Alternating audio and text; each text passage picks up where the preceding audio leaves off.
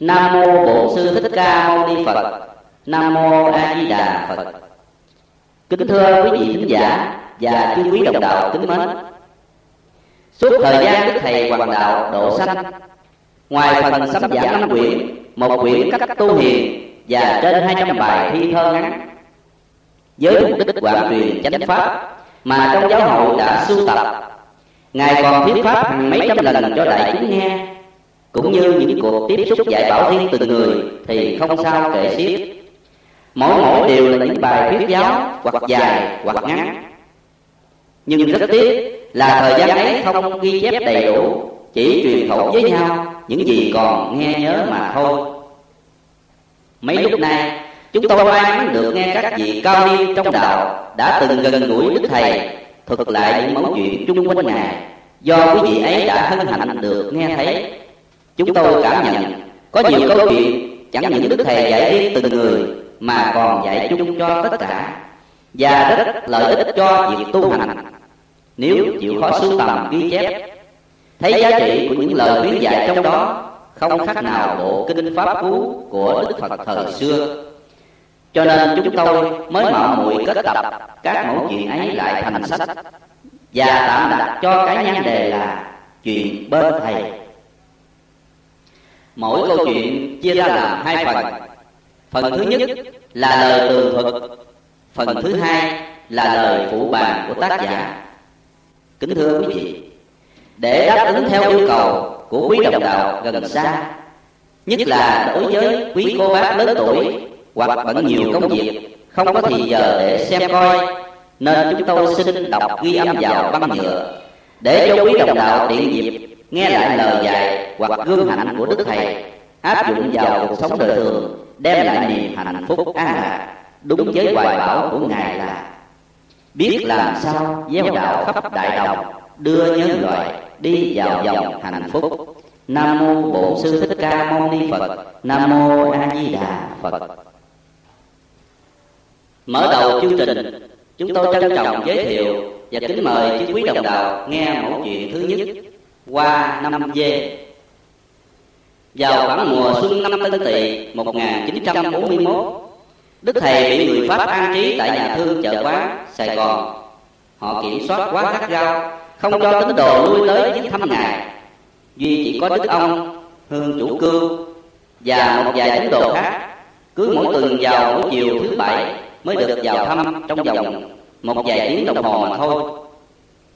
Sau đó một thời gian, Đức Thầy cảm hóa được y sĩ Trần Văn Tâm, vị cai quản bệnh viện này, và thâu phục được các anh em gác cửa. Bằng cách là dùng chai nước lạnh để trị bệnh mù mắt cho mẹ ăn được sáng lại. Nhờ vậy mà từ đó anh em tín đồ đến thăm đức thầy mới được dễ dàng. Một hôm, ông chủ cưu đang tiếp chuyện với một ít đồng đạo tại cửa. Còn đức thầy thì nằm nghỉ nơi văn phòng phía trong bây giờ quý vị ấy cùng ông chủ cưu bàn qua việc tu hành. Lần lượt họ đưa ra hai câu giảng. Qua năm dê đến lúc mùa hè, trong bá tánh biết ai hữu chí? Rồi họ hỏi ông chủ, hai câu ấy ý nghĩa như thế nào? Ông chủ giải thích cho quý vị ấy nghe và nói hơi lớn tiếng. Nếu đến mùa hè năm dê mà không có chuyện gì hết, thì tôi không tu nữa bỗng đức thầy bước đến lưng ông chủ, vỗ vai mà nói, sao ông chủ nói kỳ vậy? Tu là tu, thời cổ là thời cổ chứ đâu gì thời cổ mà mình mới tu. Tiếng chuông cảnh tỉnh ấy làm cho ông chủ giật mình và rất hối tiếc vì lời mình đã nói ra. Viết theo lời ông chủ lâm thơ cương. Phụ bà, đang sống trong cảnh khổ đau khắc nghiệt ai cũng muốn chống qua thời gian ấy để được hưởng sự thái bình an lạc. đó là ý niệm chung của xã hội loài người. đức thầy cũng nói rõ tâm trạng ấy của chúng sanh trong một đoạn giảng. thấy trần thế ai ai cũng ước. Đời sao không tới phước cho rồi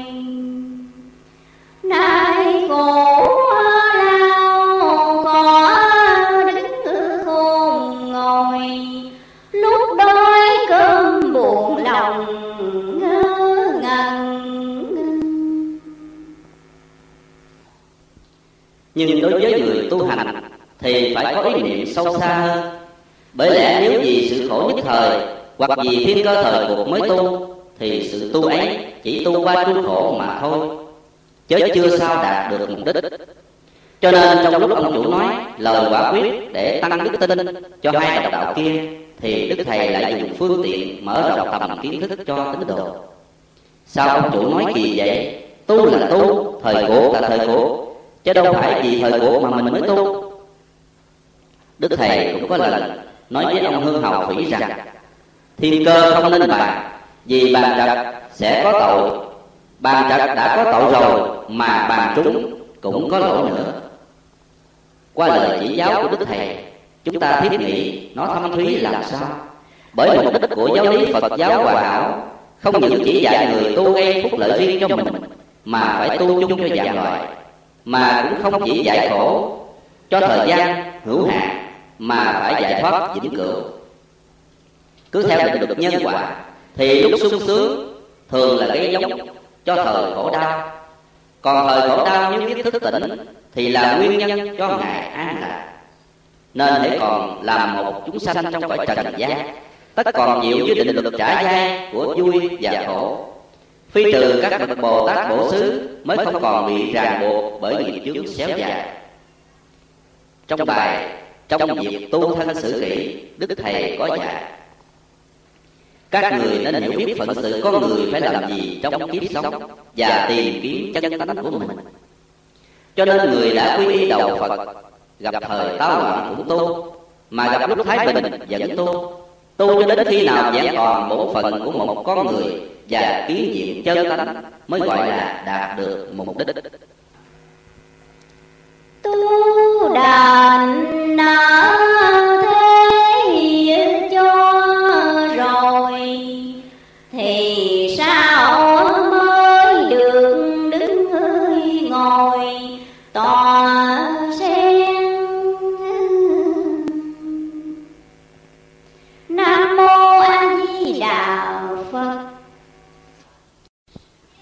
tiếp theo, đến một chuyện thứ hai, chân lý vô cùng. Ông lê minh đường, trước quê ở kiến phong, sau di cư về kiến an, chợ mới. Năm đức quỳnh giáo chủ khai sáng nền đạo thân mẫu ông đã phát tâm quy y thọ giáo với ngài có một hôm thân mẫu ông bảo ông đến nghe đức quỳnh giáo chủ dạy đạo lý. Bà khen ngài dạy hay lắm, nhưng ông đường không trả lời điều chi, vì còn về dặt suy nghĩ mãi đến mùa xuân năm canh thìn ông đường mới cùng một người bạn đến tổ đình viếng đức quỳnh giáo chủ.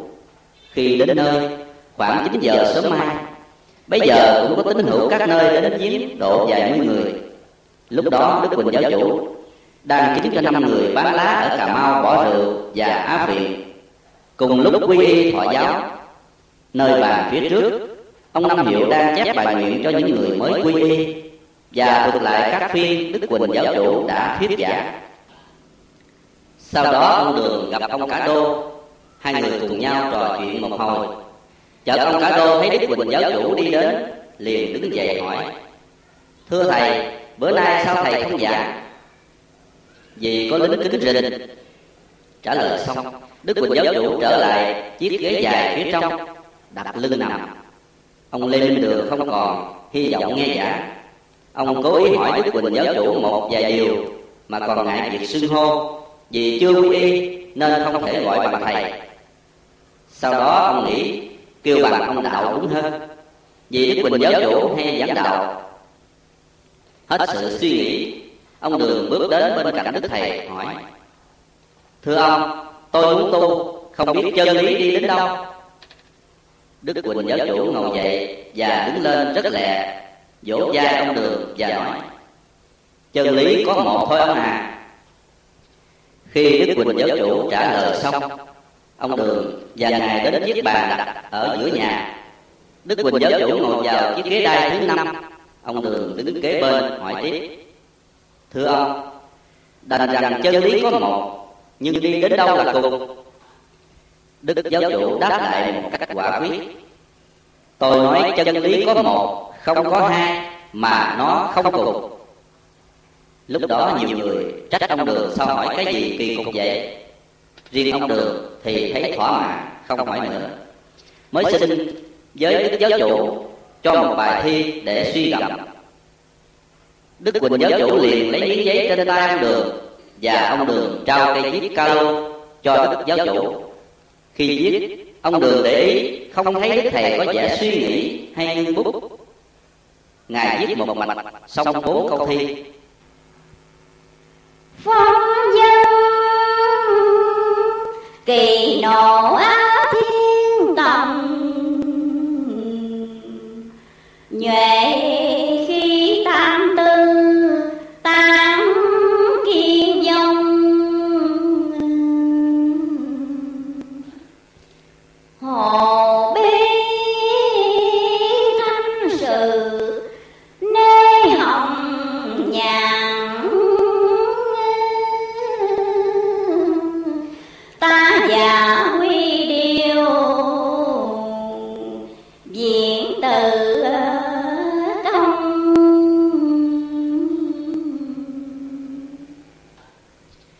đức giáo chủ viết xong, trao cho ông đường bảo vệ bàn, và đưa một bài nguyện quy y dặn về xem đó mà tu hành. Viết theo lời ông lê minh đường phụ bàn, đọc qua một chuyện ông đường hỏi đức thầy về chân lý. Chúng ta thấy đó là một điều rất cần thiết. Xưa nay dù ở phái duy tâm hay duy vật, người ta đều cố tìm ra chân lý nên có người tìm ra chân lý bằng cách dung tiền ra. Kẻ thì phí sức, lên non cao, xuống vực thẳm, tìm ra chân lý, rốt cuộc phần tông cũng lún công. Thật ra, muốn thấy được, hay hiểu được, không phải phí sức hay dung tiền ra, hay dùng ý phàm phu mà hiểu được. Muốn gặp chân lý hay muốn hiểu được chân lý thì phải ráng tu hành, làm sao cho có trí tuệ mới mong đạt được chân lý bởi tất cả kinh văn pháp giáo, ví như ngón tay để chỉ mặt trăng. Nếu ai chấp ngón tay là mặt trăng thì rất sai lầm. Con người hành đạo cứ chấp vào văn tự hoặc cái thế trí biện thông của mình thì không bao giờ thấu đạt chân lý. Giả lại, chúng sanh thì lòng mê mờ, không nhận sự thật của giả pháp, nên mới có sự thiên chấp. Cho giả là thật, cho thật là giả, rồi dẫn đến chỗ bất hòa cũng như câu chuyện năm người mù rờ một con voi. người thứ nhất rờ đúng cái dòi. cho con voi như cái dòi hút nước. người thứ nhì rờ đúng cái lỗ tai. cho con voi như cái quạt. người thứ ba rờ đúng ống chân. thì cho con voi như cây cột. người thứ tư rờ đúng cái bụng. cho con voi như cái trống trầu người thứ năm rờ đúng cái đuôi. thì cho con voi như cây chổi quét nhà. Năm người mù rờ một con voi, rồi tả theo sự hiểu biết của mình, không ai giống ai. Do đó, mới có chỗ tranh chấp cãi lệ với nhau. Chớ chỉ năm người mù được sáng mắt, trông thấy toàn diện con voi, thì không khi nào thiên chấp là đà người đời cũng thế. Bởi vì các thị dục lôi kéo vào danh, lợi tình, làm cho trí tuệ mê mờ, không nhận được đường ngay nẻo thẳng nên không thấy rõ chân lý. Vậy để thấu đạt chân lý vô cùng, chúng ta cần phải chọn một phương pháp tu hành như bát chánh đạo, phá ngũ quẩn, diệt lục căn, lục trần, hoặc duy trì niệm phật, vân vân.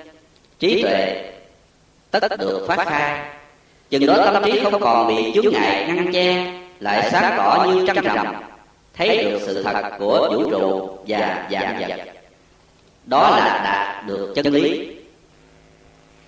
Thiên giang hữu thủy thiên giang nguyệt. Dạng lý vô dân dạng lý thiên. Cho nên người tu đến khi nào diệt hết vô minh chướng ngại chừng ấy mới đạt được chân lý. và có đạt được chân lý mới thấu hiểu được chân lý là vô cùng hay hữu cùng. để dung hòa xử lý cho nhà tu dễ thấu đạt. xưa kia ngài phụ đà mật đa có thuyết bài kệ chân lý vốn không tên. nhân tên rõ chân lý. thọ được pháp chân thật. chẳng chân cũng chẳng nguyện. Ngày nay đức thầy khuyên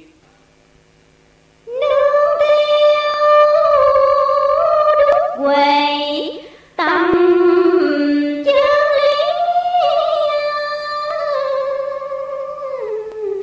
lòng tiến từ bi, diệt dục ở lòng. Hoặc là diệu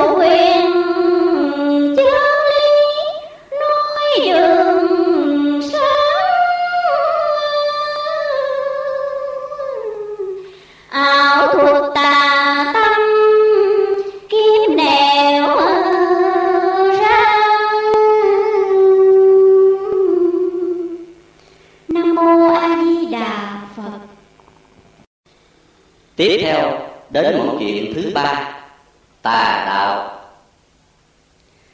Thuế nhà Đức cuộc Pháp, Thấy cuộc đô hồn Việt Nam bắt đầu suy yếu, Nên muốn dời Đức Thầy sang Lào, Nhưng chưa kịp xuống tay, Thì đêm mùng 2 rạng mùng 3 tháng 9 Năm nhâm ngọ 1942 Viên đội Kimura dùng xe hơi rước Đức Thầy về Sài Gòn, Ở tại phòng thương mại. Sau đổ qua căn nhà số 150 đường Lơ phèo. Lúc đầu Đức Thầy ở tại đây, Thì tại các tỉnh, bọn mật thám tình nghi bắt bớ, tín đồ. Vì vậy, Đức Thầy cho những người tín đồ nào bị Pháp theo dõi, đến ở với Ngài. Anh em tín hữu lên Sài Gòn rất đông. Sự ăn uống hàng ngày phải nhờ đồng đạo các tỉnh vận động tiếp tế. Bọn mật thám lại theo dõi bắt bớ Và truy nã những nhân viên vận động tiếp tế. Thấy tình cảnh khó khăn. Đức Thầy cấm không cho tiếp tế nữa. Nhưng có một nữ tín đồ ở Cần Thơ Không hay định cấm. Cô chở một ghe thực phẩm lên Sài Gòn. Ông năm nữa đem việc này trình với Đức Thầy. Đức Thầy vỡ Tôi đã cấm. Nếu còn tiếp tế Bọn mật thám chẳng những theo dõi Biết căn cứ của mình Mà chúng còn làm hại đến những người tiếp tế ấy nữa Ông năm nữa, bèn cho ông chủ cưu hay để nói vô tiếp độ nửa giờ sau, ông chủ đến thưa với đức thầy. Có một nữ tín đồ ở cần thơ chở ghe thực phẩm lên tiếp tế. Lúc này con biết đức thầy đã cấm. Nhưng thưa thầy, nếu đức thầy không nhận thì người ta phải trở về. Thật cũng khó cho họ lắm. Đức thầy nói, thôi, thầy chấp nhận ghe tiếp tế này. Nhưng về sau các ông phải thông báo cho các tỉnh hay. Không nên tiếp tế nữa. Nếu còn sẽ có hại chung. được sự chấp nhận của thầy anh em tín hữu quân giá các vật tiếp tế lên. Trong một giờ thì xong. Sáng ra đức thầy kêu cô nữ tín đồ lên dặn bảo. Lúc đó ông lê văn phán đứng nép bên cánh cửa để ý coi đức thầy dạy cô ấy ra sao. Đức thầy nói Cô chở ghe tiếp tế từ tỉnh đến đây, Đã lỡ rồi, thầy nhận cho. Từ đây, chừng nào có lệnh mới được tiếp tế. Thầy nói cho cô biết, Thầy ở đây, Cô biết đến viếng thăm. Sau này, có một thời thầy vắng mặt. Có nhiều tà đạo ra đời, Bọn chúng lộng hành cám dỗ Những người nhẹ dạ non lọc. Viết theo lời ông Lê Văn Phát Phụ bà, Chư tổ, chư sư cho đến Đức Phật. Lúc tại thế đều lo lắng cho đệ tử. Thậm chí các ngài sắp nhập niết bàn cũng để lại lời di chúc cho đệ tử, lấy đó làm định hướng trên đường hành đạo, tránh những nguy nan. Đến khi đức thầy ra đời mở đạo, lúc nào ngài cũng hỗ trợ tất cả tín đồ. Như trường hợp nhà đức của pháp tình nghi bắt bớ anh em tín đồ ở các tỉnh, đức thầy luôn luôn bảo trợ họ bằng cách cho tín đồ ở một với ngài ngài hết sức lo lắng. khuyên cô nữ tín đồ ở cần thơ không nên vận động tiếp tế nữa. Đức thầy cho biết nếu còn tiếp tế thì bọn mật thám theo dõi bắt bớ có hại cho những người cùng ở với đức thầy và các nhân viên cổ động tiếp tế. Chẳng những vậy ngài còn để lời dặn dò người nữ tín đồ. Sau này có một thời gian ngài vắng mặt. Có nhiều tà đạo lộng hành cám dỗ những người nhẹ dạ non lòng phải xa vào cạm bẫy của chúng.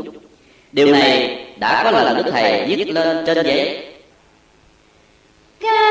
Đạo tà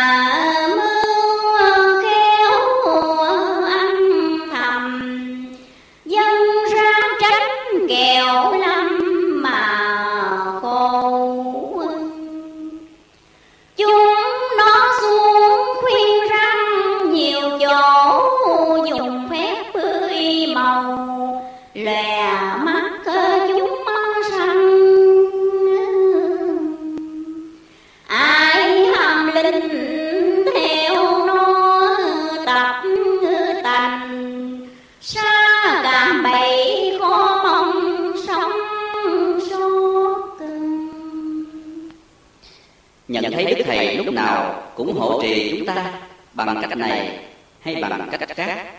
Trên bước đường hành đạo, nếu chúng ta thật lòng tin tưởng, thì chắc chắn ngài sẽ chứng giáo như lời ngài đã cho biết.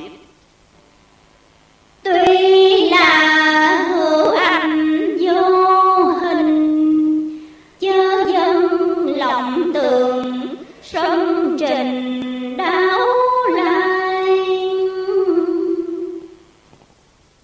thật về nếu là tín đồ, thì phải có đức tin vững chắc mới khỏi đặt vào tà sư ngoại thuyết. Đồng thời phải dâng lời đức tôn sư chỉ dạy, có thế mới tiến triển trên đường hành đạo. Nam mô a di đà phật. Tiếp theo, đến một chuyện thứ tư, quy y với ai khởi đầu trận địa nhị thế chiến, ở trung hoa, tai nạn đói kém tràn lan khắp nước bây giờ tại bắc phần việt nam. Đồng bào ta cũng vì nạn đói mà phải chết hàng triệu. Đức thầy cảm thấy có trách nhiệm cứu nguyên dân nước, nên ngài rời sài gòn để trở về miền tây. Nơi có những cánh đồng bao la, dân cư trù phú. Cuộc đi này mệnh danh là khuyến nông. Vì ngài quan niệm rằng, muốn cứu khỏi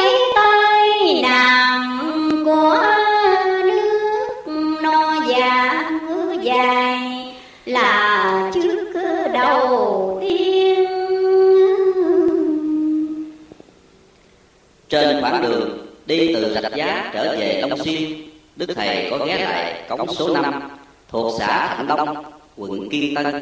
Nay là chợ tinh tám cái sắn hôm ấy là ngày 17 tháng 5 năm ất dậu 1945 bây giờ các ban trị sự cùng tín hữu xa gần lũ lượt kéo đến nghe đức thầy thuyết pháp. Mở đầu một thuyết giảng, đức thầy khuyên nhắc đồng bào nên nỗ lực canh tác ruộng rẫy để trợ giúp lẫn nhau, nhất là trận đứng trận giặc đói đang hoành hành tại miền bắc. Kế đó, ngài giải bài cách hành đạo của người cư sĩ tại gia. Mẫu tín đồ cần phát triển cả hai phương diện, vừa sốt sắng lo làm ăn và vừa lo tu hiền chân chất. Có thế mới vượt qua cảnh nghèo đói, chiến tranh sắp tới sau đó ngài đề cập đến vấn đề tín ngưỡng, quy y, ngài cất tiếng hỏi lớn, trong bổn đạo, có ai biết mấy chữ quy y theo mấy ngài? Trong bài quy y mà tôi đã viết là bảo quy y với ai? Và làm gì không? Im lặng một phút, đức thầy chờ đợi, chẳng thấy ai trả lời. Ngài bèn nói tiếp, quy y theo mấy ngài? Có nghĩa là mấy ngày, lúc trước tu những hạnh đức gì mà được đắc quả thần thánh hay tiên phật? Bây giờ mình muốn chứng đắc quả gì? Trong số các ông ấy thì phải hành y theo đức hạnh của ông ấy. Để sau này đắc thành ngôi vị như ông. Chuyện chỉ như vậy, có gì đâu mà không hiểu. Nghe qua ai nấy đều vui mừng, cởi mở. Viết theo lời ông nguyễn thiện hòa phụ bạc xưa nay số phát tâm, quy y đầu phật. Có lắm người chưa hiểu rằng ý nghĩa của hai chữ quy y. Nên họ có những mong cầu khác biệt nhau. Kẻ thì mong trời phật ban cho mình hạnh phúc, làm ăn khá giả, con cháu đầy nhà. Người lại cầu vọng các đất thiên liêng, giúp cho những phép linh sống lâu, yên ổn hoặc thi cử đắc thành, vân vân. Do đó mà họ chỉ lo nguyện cầu, lễ mễ, chứ chẳng chịu cố gắng trì hành lời pháp giáo của tổ thầy. Quy y như thế, thật quá sai lầm. Bởi vì Phật trời đâu dùng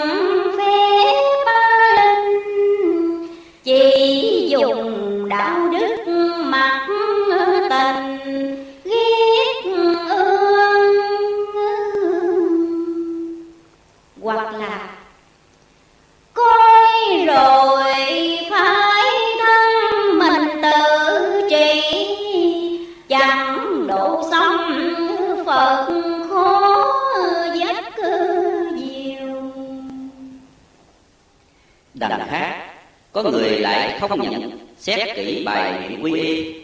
Họ chỉ hiểu một cách phiến diện theo quan niệm riêng mình.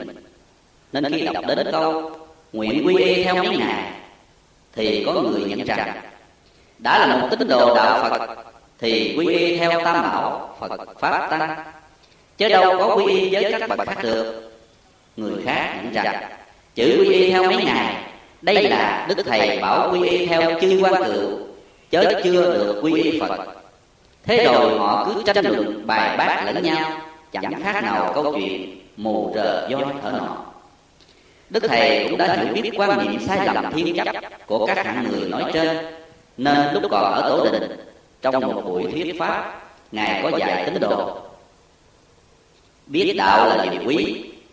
nhưng từ trước đến nay phần đông người ta quy y là chỉ để y các người nên sửa mình trao tâm và niệm phật.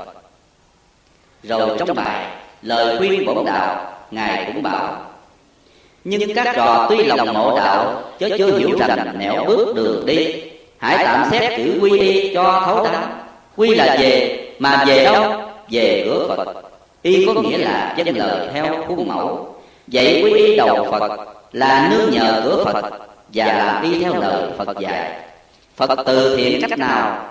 Ta phải từ thiện theo cách nấy phật tu cách nào đắc đạo, rồi dạy ta ta phải làm theo cách nấy thầy cảnh tỉnh giác ngộ điều gì chánh đáng thì khá dân lời. Cần nhất là ở chỗ giữ giới luật hàng ngày. Đối với những người còn thiên chấp thì đức thầy đã quyết nghi cho họ bằng những câu. Tu là tu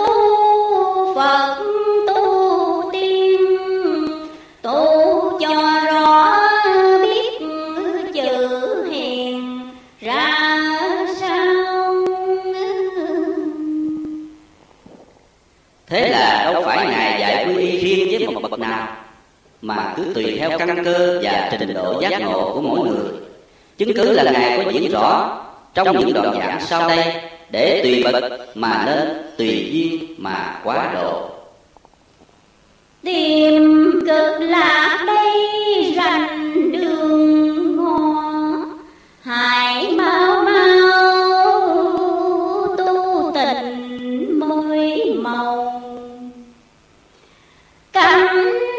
bạn là nơi cứu cánh về chốn ni xa lánh hồng trần. Dẫu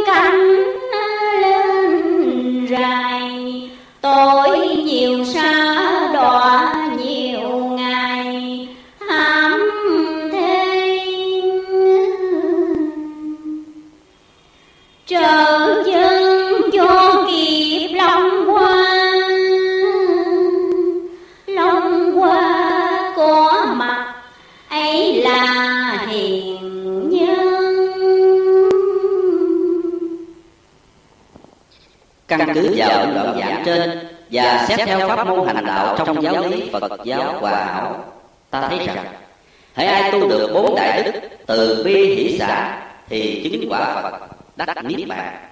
Hành bát chánh đạo thì được giải thoát chứng bậc a la hán hành trì pháp môn niệm phật thì giảng sanh cực lạc. Ai tu phước ắt được về cõi tiên trung quân ái quốc thành thần thánh người hiền thì được dự hội long hoa, sống đời muôn thượng còn kẻ nào quý y mà chẳng hành y thì khỏi nói, chắc ai cũng biết như thế nào. Cho nên đức thầy mới giải thích chữ quy y. Theo mấy ngài, là ai muốn chứng đắc một trong các bậc phật tiên thần thánh, thì cứ hành y theo hành đức của các vị ấy, tức được kết quả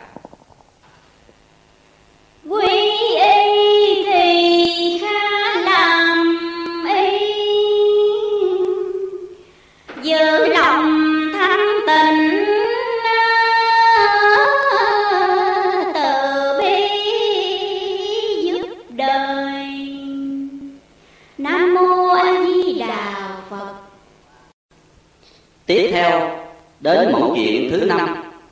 Có nên sát sanh trong ngày chay không?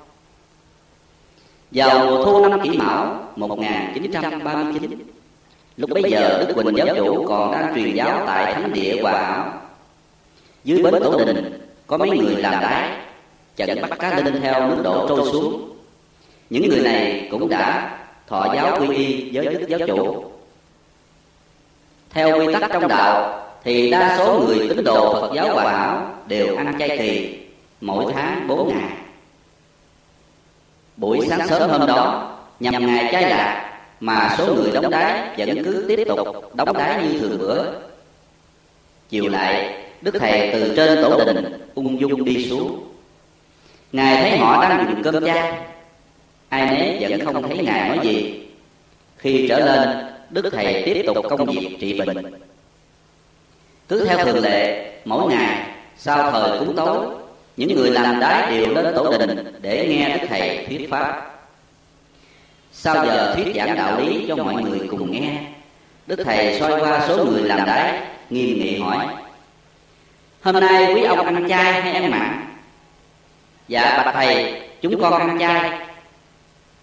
Thôi, từ đây thầy cho phép các ông ăn mặn, nhưng các ông đừng đóng đái trong mấy ngày chay nữa. Mọi người ngồi lặng thinh ngơ ngác chẳng hiểu đức thầy muốn nói gì. Đức thầy bèn giải thích. Yếu điểm sự ăn chay là cử sát sanh. Chứ không phải ăn chay để cho người ta khen mình là người có đạo. Nếu hôm nay các ông ăn mặn, thì chỉ sát hại một vài cân cá mà thôi.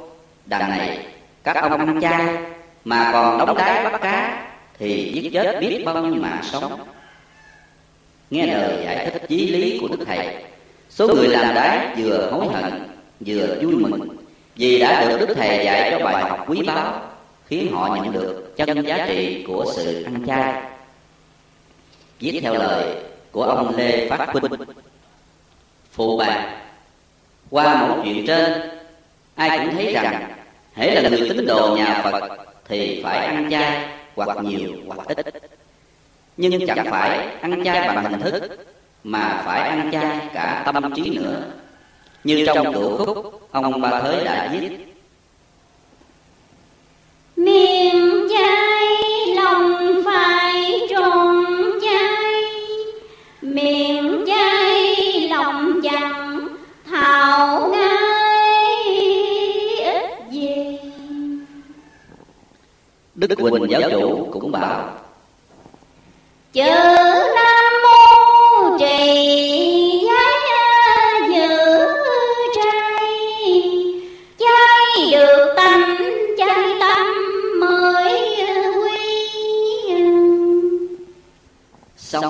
dù ăn chay kỳ hay chay trường cũng thế, đều phải biết tôn trọng mạng sống của các loài hữu tình để giữ tròn tinh thần từ bi bình đẳng. Bởi vì các sanh vật cũng có linh hồn thân xác cũng biết tham sống sợ chết như chúng ta vậy. Thế mà hiện giờ cũng có nhiều người quy y đầu phật, đã sớm chiều tự nguyện giữ gìn theo giới luật của đạo. Nhưng trong những ngày chai lạc, họ vẫn còn săn bắt cá thịt để rộng nhốt, hoặc đem ra chợ bán. Thiết tưởng những tín đồ thường thành của đạo chắc không một ai còn dám làm như vậy, bởi đức giáo chủ đã răng dạy tín đồ một cách cặn kẽ không có sự sát sanh vô cớ nào có thể tha thứ được. Và trong những ngày chay lạc hãy cử hẳn tiếp theo đến một chuyện thứ sáu hạnh khiêm tốn của đức quỳnh giáo chủ. Để vị thế chiến bùng nổ thế giới khủng hoảng trước chiến tranh dân chúng rơi vào cảnh điêu linh thống khổ. Với sự truyền giáo của đức quỳnh giáo chủ lúc đó cũng lắm gian trưng khổ khó thực dân pháp phải lo ngại trước uy tín của ngài. Họ buộc ngài phải an trí nhiều nơi do họ chỉ định. Mãi cho đến năm 1942 ngài mới thoát khỏi sự kề kẹp của chúng về cư ngụ ở sài gòn. Lòng thương nhớ thầy, đồng đạo lần lượt đến viếng ngài. Trong số đó, tại cao lãnh, năm giáp thân 1944 có một số đồng đạo cùng nhau đi sài gòn viếng thăm ngài họ đi bằng chiếc ghe tam bả, bốn chèo. Chuyến đi này gồm có ông hội trưởng, phó hội trưởng quận cao lãnh, ông hội trưởng xã tân tịch, ông hội trưởng xã tân thuận tây, các ông hai đấu và bùi văn triển ngày 2 tháng 4 nhuận năm 1944 thuyền rời cao lãnh, đi theo những con sông lớn đến rạch ngòi heo hút, trải ba ngày mới tới sài gòn bốn ông hội trưởng bước lên trước. Ông đấu và ông triển, nhờ bốn ông xin phép đức thầy cho hai ông diện kiến khi công việc của các ông hội trưởng trình xong, họ bạch với đức thầy cho hai người cùng đi được viếng ngài đức thầy chấp thuận, nhưng ngài dặn sáng sẽ dắt lên. Sáng ngày đi quanh lộn trên đường sài gòn một lúc lâu lâu, hai ông được đưa tới cửa sau một dãy phố hai tầng bước vào căn phố, đứng trước một bàn dài, như trước cái quả đường, để ngồi cúng cơm ở các ngôi chùa. Hai ông chờ đợi. Lát sau, đức thầy từ cửa đi vào, vẻ mặt hiền hòa từ ái. Ông đấu đứng lên xá đức thầy. Ngài nghiêm nghị thân mình, tay buông thẳng và đầu từ từ cúi xuống. Bây giờ như có mãnh lực vô hình thúc đẩy ông triển, làm giống như ông hai đấu dẫu rằng từ trước đến giờ ông chưa gặp đức thầy lần nào. Và trong ý ông nghĩ rằng có lẽ đây là đức thầy mà mình hằng mong gặp mặt. Hai ông chào hỏi đức thầy xong ngài nhỏ nhẹ tỏ lời. Cảm ơn các ông chẳng ngại xa xôi đến viếng thầy. Vậy khi về nhà ráng thực hành theo những điều mà tôi đã dạy trong sấm giảng. Khi ấy ông đấu bạch cùng ngài cho ông được lại thầy. Vừa nói, ông vừa quỳ xuống. Đức thầy nghiêm nét mặt, đưa tay chặn và nói, không, ông đấu vẫn cúi xuống. Không không. Tiếng ngài gắt lên. Nhưng ông đấu vẫn lại xuống. Liền đó, đức thầy quay bước vào trong, tránh cái lại mà ngài đã không chấp nhận. Một lát sau, ngài trở ra trước sự ngại ngùng của ông đấu ngài nói một cách nghiêm nghị và quả quyết. Trước mặt tôi, những việc làm tôi không cho, mà ông còn làm như vậy. Khi không có tôi, ông hành động bướng bỉnh như thế nào nữa? Ngừng một chập. Ngài tiếp tục nói rất nhiều về pháp môn hành đạo, chỉ điểm những điều yếu lý trong giáo lý phật đà, và ngài cho biết, đời hạ mơ ma quỷ tà thần hay động hành á dị, xưng phật, xưng thần, nhiễu hại thế gian qua hàng giờ. Với lời khuyên bảo cặn kẽ, đức thầy đã làm cho tâm tư hai ông thơ thới như được uống bát nước cam lộ. Ở đó tiếp chuyện với mấy đồng đạo khác. Chập sau hai ông trở ra. Lúc ấy đức thầy đang coi mấy anh em chùi rửa chiếc xe hơi trước cửa. Ông đấu và ông triển đến thương ngài để về. Đức thầy đứng nghiêm đáp lễ với cử chỉ như lúc ngài chào hỏi quý ông ban đầu. ông triển cho biết với phong thái khoan hòa mà đức thầy đối với hàng tín đồ từ xưa nay ít người sánh kịp ông quả quyết không thể nào lầm lạc trước những người hiện nay xưng cậu xưng thầy mà tư cách của họ chẳng đúng vào đâu. viết theo lời ông bùi văn triển. Phụ bà đem sự lễ bái và sùng ngưỡng các bậc siêu nhân phật thánh là điều tốt, đáng khuyến khích. Song ta cũng không nên ngang bướng trước việc làm mà thầy tổ đã nhiều lần khuyên dạy. Chỉ thờ lại đức phật, tổ tiên, ông bà, cha mẹ lúc còn sống và các vị anh hùng cứu quốc với những kẻ khác, nên bỏ hẳn sự lại lục người sống. Cho đến thầy mình cũng vậy, chỉ xá thôi thế mà hiện giờ có lắm người tự cho mình là chứng đắc quả vị phật tiên, hầu lè đời phỉnh gạt thế nhân. Họ ngang nhiên để thế nhân lễ bái phụng sùng, sống phè phở bằng mồ hôi và nước mắt của những kẻ cuồng tính trái lại, ở câu chuyện trên, cho ta thấy đức giáo chủ đối với tín đồ có một giá trị khó lường. Hạnh đức khiêm tốn của ngài thật vô cùng thánh thiện nhưng trong khi thời kỳ này nhiều quỷ cùng ma, trời mở cửa, quỷ dương xuống thế. Bao mối đạo mới mọc lên như cỏ dại, kẻ xưng thầy xưng phật, lộng hành á gì? Thì làm sao chúng ta phân biệt ai là tà, ai là chánh? Gốc mắt ấy được đức giáo chủ phân giải. Bây giờ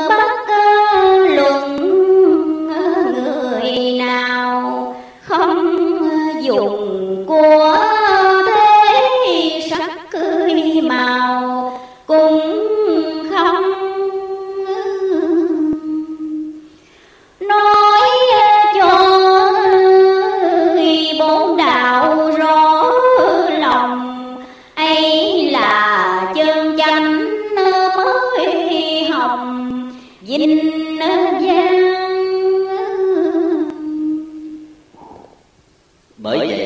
giáo lý siêu thượng của ngài. Mỗi ngày, mỗi lan dần vào quần chúng. Tín đồ càng lúc càng đông. Ấy cũng bởi đức khiêm tốn của ngài trùm khắp. Lời tiên tri của ngài đã thực thể chứng minh. Nam mô a di đà phật. Tiếp theo, đến một chuyện thứ bảy. Phương pháp nhẫn nhục. Giữa rừng núi âm u, nơi miền thất sơn hùng vĩ, mỗi khi khách du hành để bước đến ai cũng thấy lòng mình thanh thoát, lân lân. Và tin nơi đây sẽ có những gì thiên liêng quyền bí. Ông nguyễn văn phẩm, người quê ở quận cao lãnh, nay thuộc tỉnh kiến phong.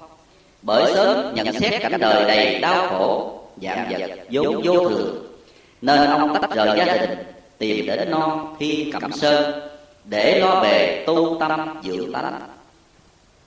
Sau khi viếng qua các thắng cảnh ông phẩm dừng chân, tại đá dựng cùng một vài bạn đạo lo việc tu hành. Một buổi chiều tà, mây trắng tỏa, trùm phủ cả rặng cây vách đá. Gió thu thổi nhẹ nhẹ, làm mát dịu lòng người. Ông phẩm ra đứng trước cửa điện hóng mát. Mắt đăm chiêu theo con đường xuống núi. Bỗng thấy một đoàn người từ phía trên núi tiến lên. Khi đến gần, ông phẩm thấy người đi trước hướng dẫn tuổi độ hai mươi tướng mạo cao ráo trong ra dáng khoan nhã da trắng mặt hồng đỏ lộ đầy vẻ trang nghiêm khí phách. Người ấy chính là đức quỳnh giáo chủ còn năm người đi sau là tín đồ của ngài. Qua lời chào hỏi ông phẩm bắt đầu thầm kính đức thầy. Hôm ấy đoàn người nghỉ đêm tại đây. Sau thời cúng tấu, đức thầy ngồi lại thuyết pháp cho mọi người cùng nghe trong thời pháp ấy ngài nói rất nhiều nhưng ông phẩm còn nhớ được một câu của ngài khuyên. các ông tu hành nên chừa cho được tánh nóng giận mới mong kết quả. đoạn rồi ngài đặt câu hỏi nếu có ai đem cho mình một món quà mà mình một mực từ khước thì họ phải làm sao? ai nấy đều không hiểu ý như thế nào nên đều lặng thinh hết. ngài bèn nói tiếp nếu mình không lãnh thì họ phải đem về. Cũng như thế đó. Nếu có người dùng lời bất nhã hoặc nặng nhẹ đối với mình mà mình nhịn được lòng không chút sân hận. Tất nhiên bao nhiêu nghiệp quả đó người dùng lời nặng nhẹ kia phải mang. Viết theo lời ông nguyễn văn phẩm. Phụ bà xưa nay những trạng muốn chia rẽ bất công chém giết quán thù nhau thường xảy ra trong xã hội đều do lòng sân hận mà ra. Kinh phật bảo, tiếng nói trong cơn giận còn bé hơn dao búa. Nó đoạn tiệt tình nghĩa giữa thân bằng quý hộ một cách quá đớn đau, chua xót. Khi giảng về thập ác đức giáo chủ phật giáo hòa hảo đã bảo tâm sân nổ thường làm báo.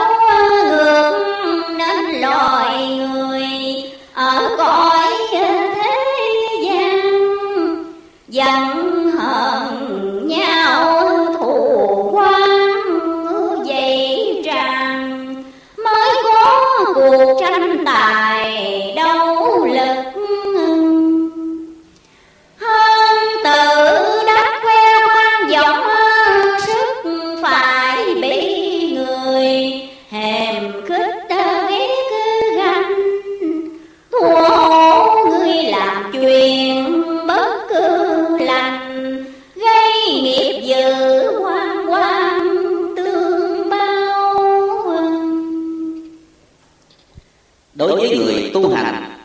xem tính nóng giận là món phiền não căn bản và tai hại vô cùng. Nhất niệm sân tâm khởi bách dạng chướng môn khai. Nên đức quỳnh giáo chủ quả quyết rằng tu còn ai ô sân si? Tu còn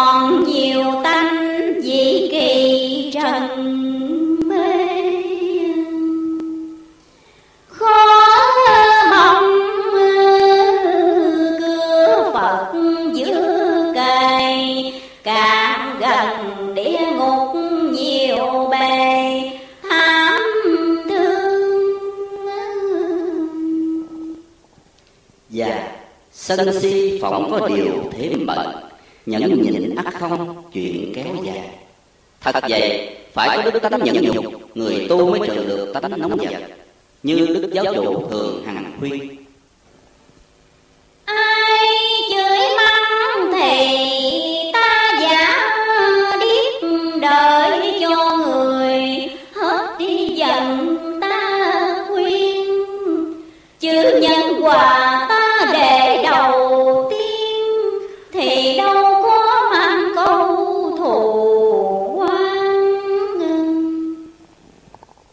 cho nên kẻ hành đạo có rèn được đức tánh nhẫn nhục mới trừ được lòng sân hận. Mà lòng sân hận chẳng còn thì bao nhiêu nghiệp chướng qua gia không do đâu phát khởi. Nếu được thế thì đạo hạnh ngày kia mới đắc. Do đó mà đức thầy dạy ông phẩm và các tín đồ nên trừ cho được tánh nóng giận. Nam mô a di đà phật. Tiếp theo đến một chuyện thứ tám ăn chay trường có lỗi không? giáo điều phật giáo hòa hảo do đức quỳnh giáo chủ đề xướng là một giáo điều thích hợp với căn cơ và cá tánh của quần sanh hiện đại. nên chi? chỉ trong một thời gian kỷ lục ngài đã được đa số nhân sinh hướng theo quay về lẽ đạo. vì muốn cho phương tiện trong việc trai giới khi bước chân vào đạo ngài dạy chay bốn bữa ấy là huy của kẻ cùng chỉ dắt chung sanh. Cũng vì thế, cô năm kiều, một tín đồ ở xã long thuận, châu đốc, sau khi quy y với đức thầy, cô về nhà, một lòng tinh tiến thọ trì luật giới theo quy tắc mà đức thầy đã dạy trong sáng cơ một hôm, cô bắt cá làm thịt. Trước khi đến dễ như thường lệ, cô dám mạnh cán dao vào đầu cá văng lên tiếng bóp. Cá giải đành đập. Hốt nhiên tâm thần cô kích động mãnh liệt và cô vô cùng sợ hãi. Một luồng tư tưởng thoáng trong tâm não, cô tự nghĩ, chà, vì sự ăn của mình mà giết người ta tội quá. Thôi từ đài nhất định không ăn và giết nữa. Thế là từ đấy cô bắt đầu trường chay được trải qua hơn một năm. Ngày kia có chị hàng xóm bảo, cô năm à tôi thấy trong giáo lý của đức thầy, ngài dạy ăn chay có bốn ngày. Sao cô lại ăn chay trường sợ có lỗi lắm ta hãy ăn mặn như thường lệ đi. Lời phân bài đó làm xáo trộn lòng cô cô băn khoăn lo nghĩ mãi. Sau nhiều đêm suy nghĩ, nhưng chẳng tìm ra một biện pháp minh giải cho vấn đề này, cô quyết định đến gặp đức thầy để nhờ thầy phán quyết. Lúc bấy giờ là trung tuần tháng năm năm canh thìn đức quỳnh giáo chủ vì sự nghi kỵ của nhà tướng quyền pháp, nên họ dời ngài xuống làng nhân nghĩa xà no. Khi ra mắt đức thầy, cô năm hỏi ngay, bạch thầy tôi xin phép thầy để hỏi qua một việc. Ăn chay trường có lỗi chăng? Mong thầy phân bài tôi rõ hầu thực hành theo. Đức thầy tươi cười, nhưng không trả lời ngay sự thắc mắc vừa qua của cô, mà ngài hỏi dặn lại. Lúc nhỏ vào trường học, Cô ngồi lớp mấy? Thưa, học lớp năm. Ngài mỉm cười. Như thế, cô ở ngoài lớp năm. Hay vài năm sau Cô lên lớp tư, ba, nhì nhất. Dạ thưa Tôi lần lần học lên chứ Đức Thầy nghiêm nghị nói. Vậy có lý nào khi người ta học ở lớp cao Rồi xuống lớp thấp đâu? Mà xuống ở lớp thấp như thế coi sao được? Vậy sự trai trường của cô không bao giờ có lỗi cả. Đó là việc quý báu nhất. Cô nên gắn chí hành trì Đừng thối chuyển làm mất đạo tâm. Qua lời, giảng dạy và học của Đức Thầy, Làm cho lòng cô thơ thới nhẹ nhàng. Khi trở gót Cô mang một niềm hân hoan vô hạn, Cởi bỏ những gì ngờ vực đang phủ quanh. Cho đến bây giờ 1970 Cô vẫn tiếp tục trai giới tinh nghiêm, Viết theo lời ông Nguyễn Văn Ba từ Tất. Phụ bà, Như chúng ta đã hiểu Ăn chay. Là do lòng từ, bi và tâm bình đẳng. Thương yêu muôn loài dạng vật. Muốn đem niềm vui cho cả chúng sanh chứ chẳng phải do lòng cá nhân ích kỷ riêng mình. Theo đức lục tổ thì, muôn loài đều có đạo, chớ sát hại loài nào. Kinh tăng nghiêm cũng cho biết, hễ sát hại một mạng thì trả lại một mạng, tâm giết hại chẳng dứt trừ con người không thể thoát khỏi cảnh trần lao được. Như thế, ăn chay là tránh khỏi luân hồi quả báo, nuôi lòng từ bi, diệt tâm tham sát. Vậy là phật tử, ta nên cố gắng ăn chay giàu ít giàu nhiều, và lành đến chỗ trường chay là tốt. Như đức thầy có dạy. Tương dương dự phần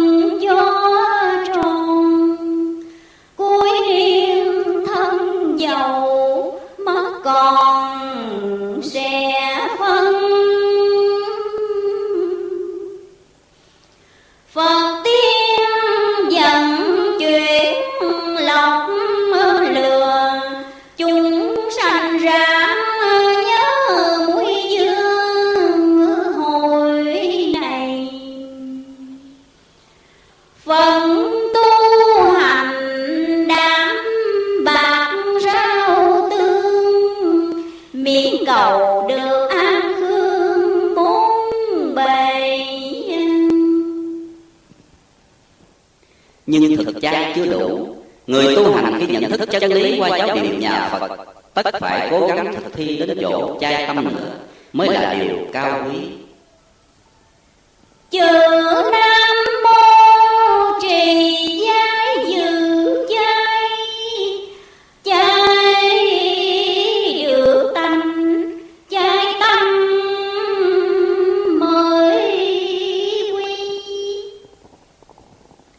theo một chuyện kể trên, chúng ta có thể chung quyết rằng ăn chay trường không bao giờ có lỗi.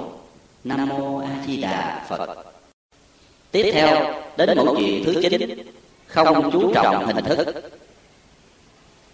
Trong căn phố tọa lạc tại đường Lơ Phèo ở Sài Gòn, vào một buổi chiều mùa đông năm Giáp Thân 1944 một câu chuyện khá tế dị về vấn đề không chú trọng hình thức đã được diễn ra, mà chứng nhận là ông Lê Tấn Tài, người đã thuật lại mẫu chuyện này.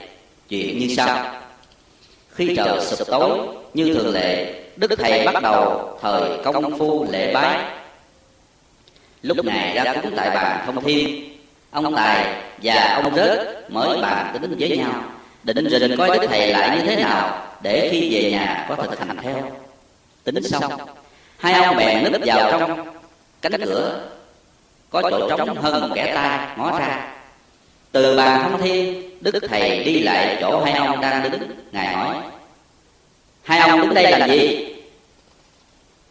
hai ông nghĩ bụng không biết tại sao mình đứng chỗ kính như thế này mà đức thầy nhìn thấy. Hai ông vội vàng thú thật cùng ngài. Thưa thầy chúng tôi định đứng đây coi thầy cúng như thế nào đặng lễ bái theo cho đúng đức thầy đáp một cách nghiêm nghị và quả quyết. Nói như vậy, thì hai ông được gần gũi tôi, làm đúng theo. Thể thức tôi cúng lại thì phật chứng và là tín đồ của tôi. Còn những anh em không có dịp gần tôi, cúng lại không giống tôi. Rồi phật không chứng và không phải là tín đồ của tôi hay sao? Qua lời phán dạy của đức thầy, làm cho hai ông sực tỉnh, dứt khoát tư tưởng chấp nên hình thức và chỉ hiểu đó là phương tiện để tiến đến chỗ cứu cánh. Mà điều quan trọng trong khi lễ bái là phải thành tâm. Viết theo lời ông lê tấn tài phụ bài sự tu hành cốt ở chỗ thấu đạt chân tâm, thể nhập đại định. Nên mọi hình thức tu tập bề ngoài đều nhằm mục đích giúp cho hành giả dùng hình thức chuyển nội tâm. Vì thế, sự cúng lại nghĩ sao cho được thực hành và sớm nhất là sớm chiều bình đẳng chớ lơi thường hành như vậy nhớ lời đừng sai. Hoặc sớm với chiều gắn chí nguyện cầu là được. Lại nữa cốt yếu ở sự lễ bái là ở chỗ lễ phật giả kính phật chi đức. Lễ bái phật để cảm kính đức độ từ bi của phật và nguyện làm theo công hành của các ngài. Hơn một lời đức thầy đã bảo còn sự lễ bái là điều phụ thuộc là món trợ đạo để nhắc nhở các trò nhớ phận sự mà làm. nói như thế không có nghĩa là ngài cho phép chúng ta khỏi lễ bái và lễ bái một cách bừa bãi mà ở đây đức thầy dạy chúng ta đừng mắc vào sự mà quên phần lý. tâm ta bao giờ cũng đoan quyết dọn bề trong. để cho ánh sáng trí huệ ngời lên xua đuổi bóng tối vô minh hầu gần chân bản thể cùng chư phật câu chuyện trên quả thật là một phương thức dạy ta phá chấp hình tướng vậy nam mô a di đà phật. Tiếp theo, đến mẫu chuyện thứ mười. Chỉ có một nấc. Chiều nay anh em đừng đi chơi đâu xa. Lời nói ấy là khẩu lệnh của đức thầy phán dạy trước một số đông anh em đồng đạo. Vào chiều ngày 9 tháng 3 dương lịch 1945 tại căn phố số 150 đường Lơ Pheo, Sài Gòn. Anh em đồng đạo mãi thắc mắc trước khẩu lệnh này, họ tự cực chấn nơi lòng. Có chuyện gì xảy ra trong đêm nay? Ông Lê Văn Phá, một đồng đạo hiện có mặt trong thời gian ấy, lòng cũng nghi na, ông bè hỏi ông chủ cư, Đêm nay có chuyện gì sao mà đức thầy không cho đi chơi vậy chủ? vẻ trầm ngâm là lẫn trong sự ái nái làm hiện rõ trên khuôn mặt ông chủ trước câu hỏi của người bạn đạo, ông đáp, việc này đức thầy cấm không cho ai biết. Đêm nay những đạo chánh pháp đó. Tâm tư ông phá, một dục trời tự do lé ra. Ông vừa mừng cũng vừa lo. Chập sao? Đèn điện đã cháy sáng. Bảy giờ bốn mươi phút, một phát súng lệnh nổ lên. Hàng trăm tiếng khác phụ hòa và rồi liên tiếp tiếng ì ạch đập đục. Tiếng người la ó hò hét rên rỉ. Một thứ âm thanh hỗn loạn kỳ quặc được dâng lên từ mặt đất, lên cao cao mãi nhật đạo chánh pháp, lời nói thì thầm qua cửa miệng của người dân việt. Quyền quyền hành thực dân pháp sau đêm kinh hoàng ấy đã mất tất cả. Phải dừng lại cho anh lùng nhật bổ toàn dân Việt đều phấn khởi tưởng chừng nền độc lập tự do từ nay đã thành đạt. Sáng ngày 10 tháng 3 dương lịch 1945 hầu hết anh em đồng đạo hiện trú ngụ bên cạnh đức thầy được cơ hội đi viếng đó đây. Ông lê văn phán cũng đồng tâm trạng như các đồng đạo khác. Sau khi vào cảnh xong, ông trở về thì đúng bữa cơm sáng. Đang lúc ông phán ăn cơm với anh em, Đức Thầy từ trên lầu đi xuống Ngài hỏi ông, Bộ ông mừng lắm hả?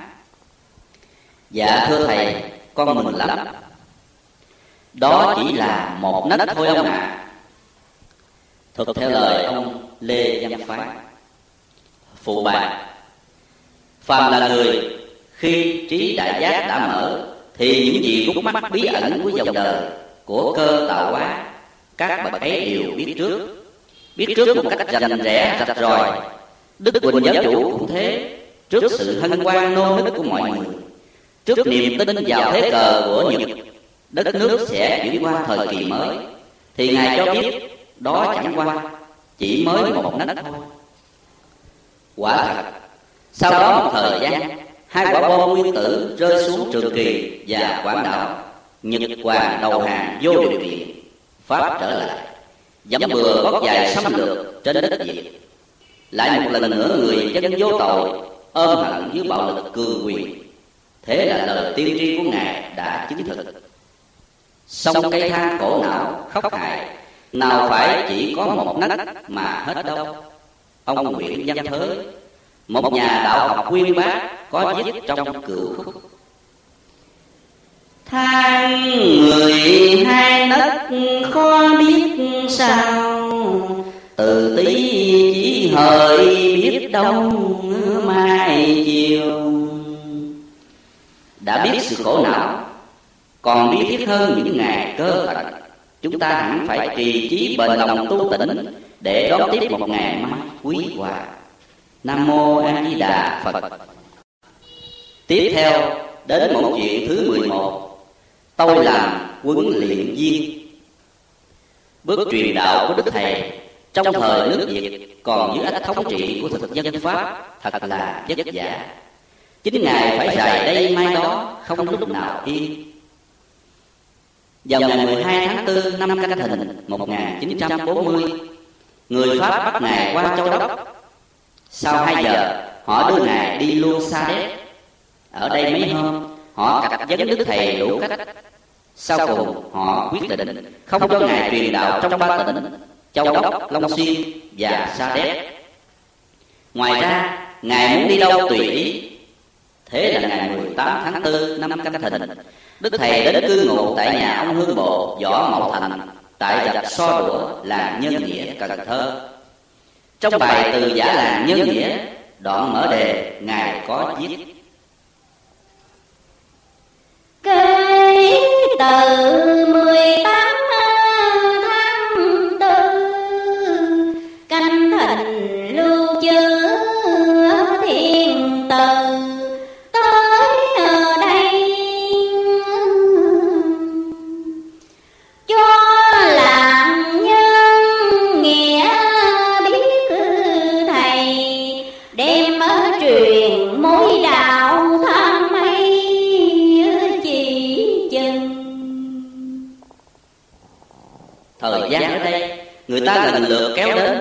thầy thuyết pháp càng lúc càng đông. Cứ mỗi lần có ai đến xin quy y, thì đức thầy kêu ông bộ thành chép dùm bài nguyện cho họ. Suốt tháng qua, ông bộ ngồi viết từ bài này sang bài khác. Hôm nọ, ông đang ngồi viết, bỗng buông xuống suy nghĩ. Đức thầy ở đây trên một tháng mà mình cứ lo chép bài nguyện cho người ta. Chính mình chưa được đức thầy cho bài quy y nào hết. Ông bộ liền rời chỗ ngồi bước đến gần đức thầy. Bạch thầy hôm nay con lo chép bài nguyện cho người này, người kia mà phần con chưa có. Nay nhờ thầy cho con một bài để con quy y. Đức thầy đã thì sẵn đó ông bộ cứ chép mà học đi. Nhưng hễ quy y thì phải cúng lại cho đủ hai thời sáng và chiều mới được. Thưa thầy, con học bài nguyện được chớ cúng lại không được thầy tại sao vậy? Vì từ trước tới giờ chưa quen quỳ lại. Quỳ lại đau đầu gối quá. Đức thầy vừa cười, vừa bảo, thôi, cứ học cho thuộc đi. Cách một tuần sau, đức thầy gọi ông bộ hạnh đến. Hôm nay con mượn ông làm một việc được không? Bạch thầy, ngài dạy việc chi con cũng sẵn sàng hết kể từ nay tôi cử ông làm huấn luyện viên nghe huấn luyện việc chi, bạch thầy? Thì có ai đến quy y? Ông cứ chỉ dạy người ta cách thức cầu nguyện và lễ bái cái gì? Ông bộ thành rất vui vẻ ưng chịu. Trưa hôm ấy, có ba người đến xin quy y. Ông bộ thành lấy bài cầu nguyện trao cho và dắt họ lại bàn thờ chỉ cách thức. Ba người ấy thưa chúng tôi từ hồi nào đến giờ chưa biết lại phật. Ông bộ gần gũi đức thầy có thấy ngài lại? Ra sao? Nhờ ông vui lòng lại trước cho chúng tôi lại theo. Ông bộ hơi dần dừ tay sờ đầu gối và cố ý tìm cách lý thuyết cho ba người hiểu. Bây giờ đức thầy ngồi từ ghế trước trong vào nói lớn. Lãnh trách nhiệm huấn luyện viên thì việc gì cũng làm trước cho người ta học theo chứ ông bộ giật mình chẳng dám giật dừ bèn quỳ xuống nguyện và lại cho ba người ấy làm y theo. Bắt đầu từ đó, hễ có ai đến quy y với đức thầy, ông bộ cũng tiếp tục làm như vậy. Thế rồi mỗi ngày, hai thời cúng, ông bộ vẫn thường hành, mà chẳng còn sợ đau đầu gối nữa. Giờ đây ông mới chợt hiểu ra, đức thầy dùng phương tiện khéo léo để giúp ông lễ bái được dễ dàng viết theo lời ông võ văn trì. Phụ bài lời xưa đã bảo, thế thượng vô năng sự, đô lai tâm bất chuyên. Trên đời muốn việc không chi khó khó bởi lòng mình chẳng chịu chuyên. Đúng vậy.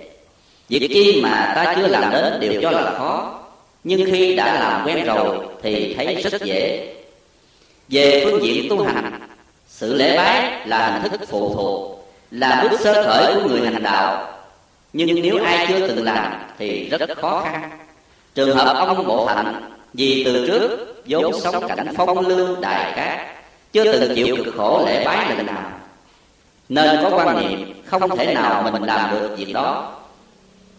May nhờ đức thầy là đến từ bi sáng suốt, ngài dùng phương tiện khéo léo giúp ông bộ thành thành công một cách dễ dàng vẫn biết sự lễ bái là điều phụ thuộc, là món trợ đạo. Song nếu người thiếu nó, thì chẳng khác nào xe thiếu xăng nhớt.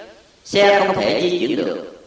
Hơn nữa, một người cán bộ, nếu không lão luyện công việc và không thực hành trước được những công việc, thì làm sao bảo người ta hăng hái thi hành theo? Cho nên trong tập đề, đức thầy có dạy tín đồ khi đặt chân vào cửa đạo, phải chịu khó tập sửa đúng theo quy điều giới luật của thầy tổ đã dạy. và cứ cần chuyên mãi như vậy mới mong kết quả. chữ tập đề nay đã mở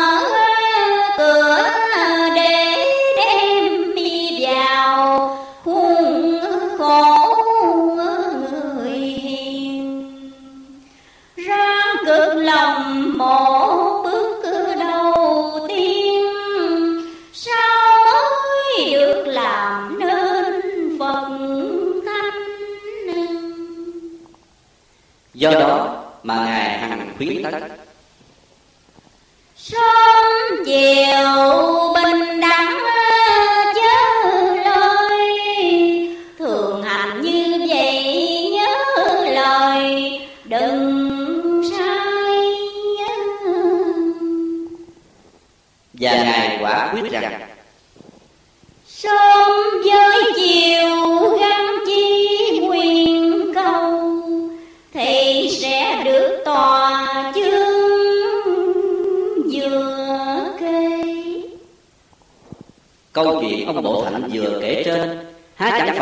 tấm gương soi sáng cho hậu thế ư? Nam mô a di đà phật. Tiếp theo, đến mẫu chuyện thứ 12 khẩu nghiệp. Nơi kim sơn tự, khoảng thượng tuần tháng 11 năm kỷ mão 1939 vào một ngày nắng sớm chan hòa, ấm áp, Đức Quỳnh giáo chủ đang ngồi trên chiếc ghế dựa, bàn giải việc đạo cùng một số tín đồ của ngài.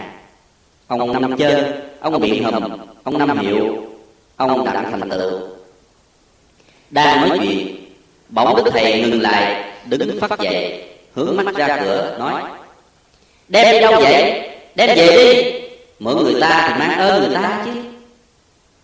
Lúc ấy chẳng ai hiểu Đức Thầy nói gì và ám chỉ về việc chi thì kia một bà lão từ trên chiếc xe lôi ngoài đường đang bước xuống.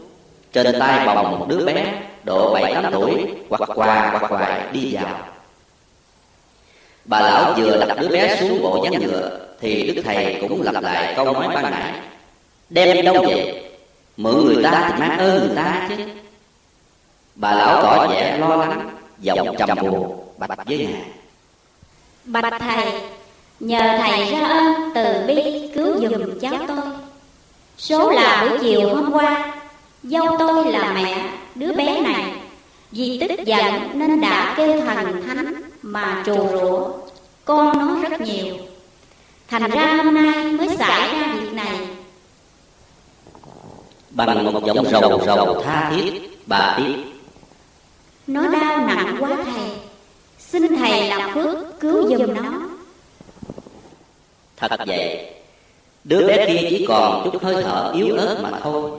Nên chi Dầu nói vậy, Nhưng Đức Thầy trót đã.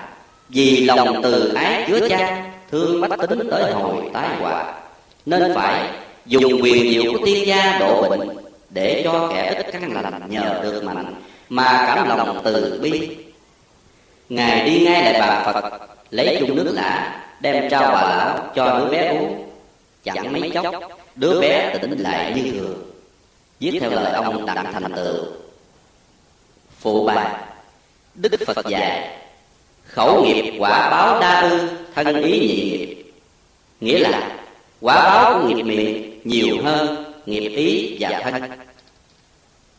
Đồng một chân lý ấy, Đức Quỳnh giáo chủ đã minh quân Thầy xét lại khẩu nghiệp của các trò nặng nề hơn hết.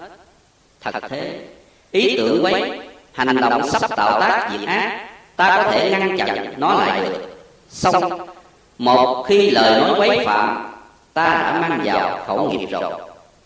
Cho nên, Ta chẳng còn lại gì câu thống trách của Đức Thầy qua mẫu chuyện trên. Mượn người ta Thì mang ơn người ta chứ. Nó là một nhát búa sắc bén, Đẻo gọt những u nần trong lời nói. Ngài đã quan trọng quá, việc cẩn ngôn, cẩn hành. Hơn một lần, Ngài đã khuyên bảo Bình ông dịch cung đừng mời thỉnh cõi ngũ hành. Chớ kha kêu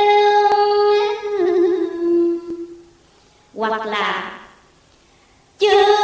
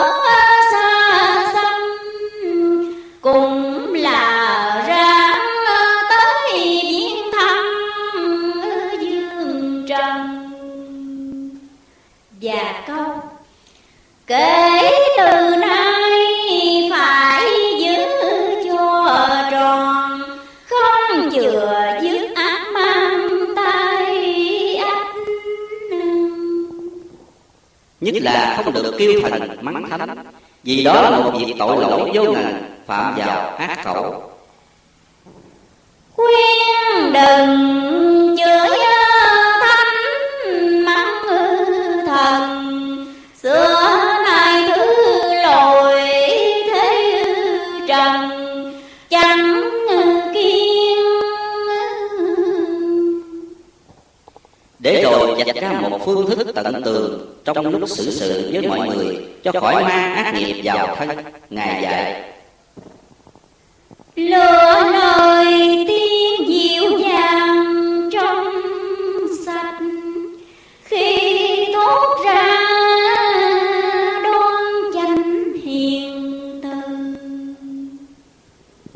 Ôi nhiệm màu thai quyền nghĩa tế nhị Lời thánh quân ấy của Đức Thầy. Nam Mô A Di Đà Phật Tiếp theo đến mẫu chuyện thứ 13 Dạy đạo cứu đời. Vào khoảng mùa hè năm Canh Thìn 1940 Đức Quỳnh giáo chủ đang lưu trú tại nhà ông Hương Bộ Võ Mậu Thành ở rạch So Đũa. Tục gọi là Kinh Sáng Xà No thuộc làng Nhân Nghĩa tỉnh Cần Thơ. Tại đây ngài tiếp tục phát phù trị bệnh. Bá tánh và tín đồ gần xa tới lui tấp nập hôm ấy có quý ông hương quảng chiến ở xã phú thành. Hương chủ lâm thơ cưu ở xã mỹ hội đông.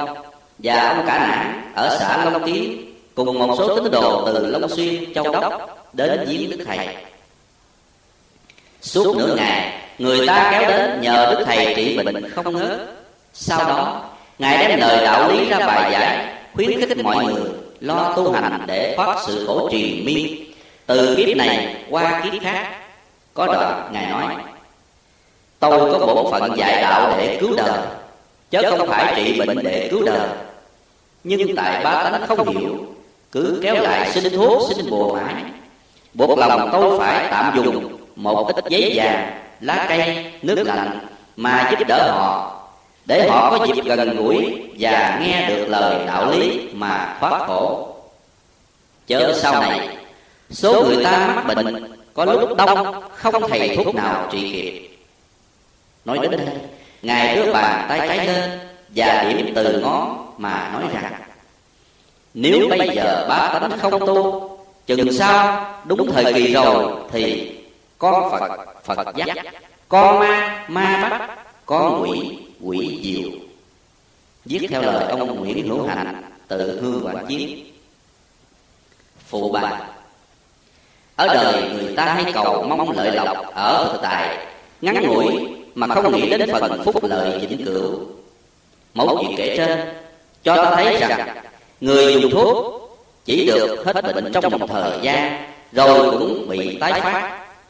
Vì lẽ còn mang nhục thể của một chúng sanh tất còn bị ảnh hưởng của thời tiết bất hòa mà thường sanh bệnh hoạn bởi thời thế duyên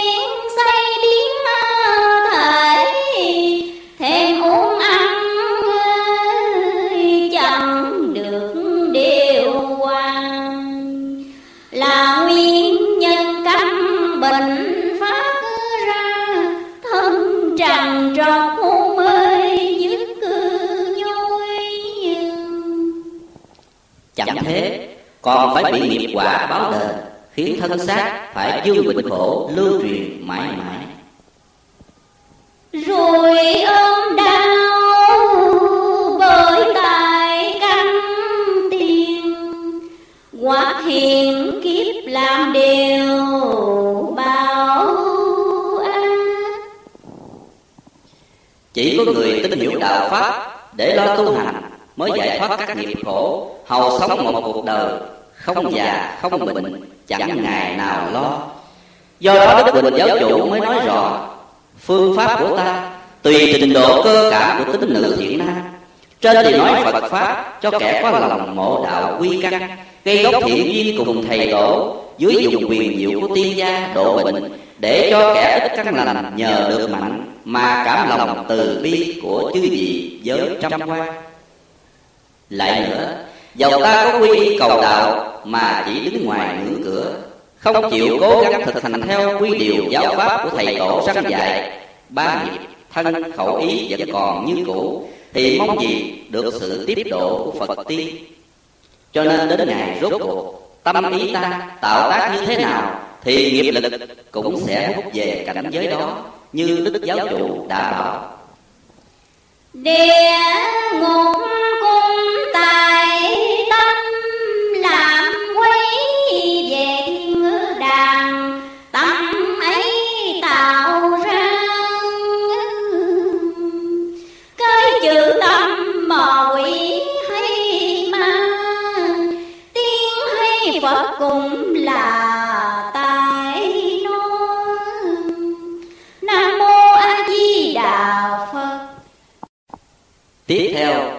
đến một chuyện thứ 14 Tùy thời và tiết kiệm.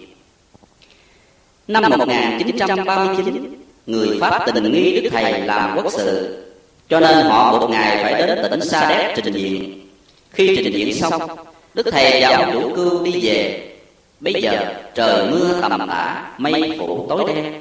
Khách đi đường không còn qua lại, Vì có Đức Thầy và ông chủ cư nép mình vào hiên phố đục mưa trời mưa đã tạnh đồng hồ đã bon bon nghe bảy giờ tối. đức thầy và ông chủ cưu quần áo đều ướt cả. đức thầy bảo ông chủ hãy cởi áo ra dắt nước cho ráo rồi mặc lại cho đỡ lạnh. gặp cảnh nào xử sự theo cảnh ấy vì việc trình diện nên lỡ bữa cơm chiều. Lúc đó ông chủ cưu trình với đức thầy để ông tìm quán cơm. Ông đến một tiệm cơm bảo chủ quán nấu hai phần cơm ăn. Chủ quán nói, vì giờ này tối rồi, không còn ai ăn nữa. Trong quán tôi hiện còn một con gà và nửa con cá mặn. Nếu làm hết thì tôi mới nấu, bằng không thì thôi. Suy nghĩ mãi, sau cùng ông chủ quyết định, thôi được, ông cứ nấu đi. Độ nửa giờ cơm dọn lên, ông chủ cưu mời đức thầy dùng đức thầy thấy đồ ăn nhiều quá nên hỏi sao ông bảo làm đồ ăn nhiều thế? ông chủ cưu thưa vì trời tối không còn ai ăn nữa. nếu làm hết hai thứ này ông chủ tiệm mới bằng lòng đức thầy nói nếu ăn xa xí như vậy thì tội lắm. ngài lặp đi lặp lại câu nói ấy luôn mấy lần. thực theo lời ông chủ lâm thơ cương phụ bạc nghe qua mẫu chuyện ngôn hành của đức thầy, tuy có vài lời dõng dàng mà ý vị thâm trọng đấy cũng là một tràng thuyết giáo có hai ý nghĩa, phải tùy thời và không xa xí. Ý nghĩa thứ nhất là phải tùy thời. Ta đã từng đọc truyện sử thấy biết bao bậc cổ đức, các nhà trí sĩ nhờ biết tùy thời mà làm được công to chí cả lòng họ như nước, hễ gặp hình vuông thì theo vuông. Gặp hình tròn thì theo tròn. Gặp đất cứng thì thấm dần. Gặp đất mềm thì tuôn qua cái một. Trong lịch sử đông phương cũng như tây phương, biết bao chuyện chứng minh sự tùy thời. Như xưa kia, việc câu tiễn nhờ biết tùy thời, gặp giận bỉ phải ép mình luồn lụy. Có khi phải nếm phận của ngô phù sai chẳng này sự nằm gai nếm mật chờ cơ hội quật khởi. quả nhiên việc câu tiễn đến hồi dẫn đạt đã trỗi dậy làm cho vua ngô trở tay không kịp. sự nghiệp bá dương phải sụp đổ. Cũng như lưu quyền đức lúc ở chung với tào tháo hằng ngày trồng rau nhổ cỏ không tỏ mình có chí quân tử.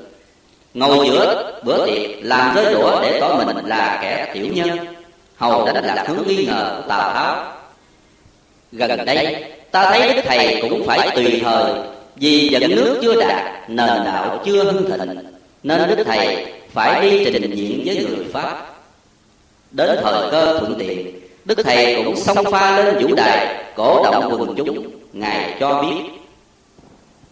đấng nam nhi ẩn nhẫn tùy thời vậy mới gọi khôn ngoan hữu chi sự tùy thời là gặp dẫn nước nguy dông, gặp hầu pháp nạn, chờ cơ hội. Chứ không phải tùy thời mà cứ hưởng bổng lộc ngôi cao cho đến ngày mãn kiếp. Ý nghĩa thứ hai là sự ăn uống phải biết tiết kiệm, không nên xa xí.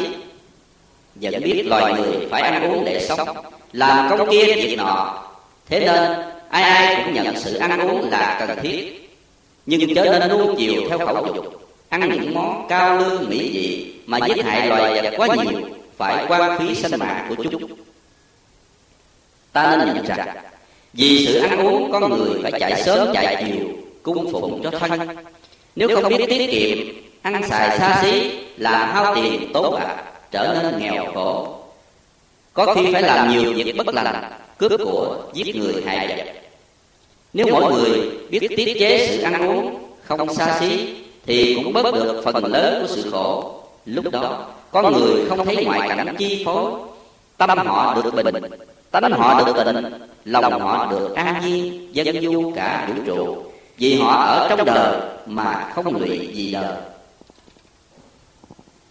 cứ trần bất nhiệm là người thanh lần tục đừng mê chứng bậc hiền. Nam mô a di đà phật. Tiếp theo đến một chuyện thứ 15 lòng thành cảm ứng.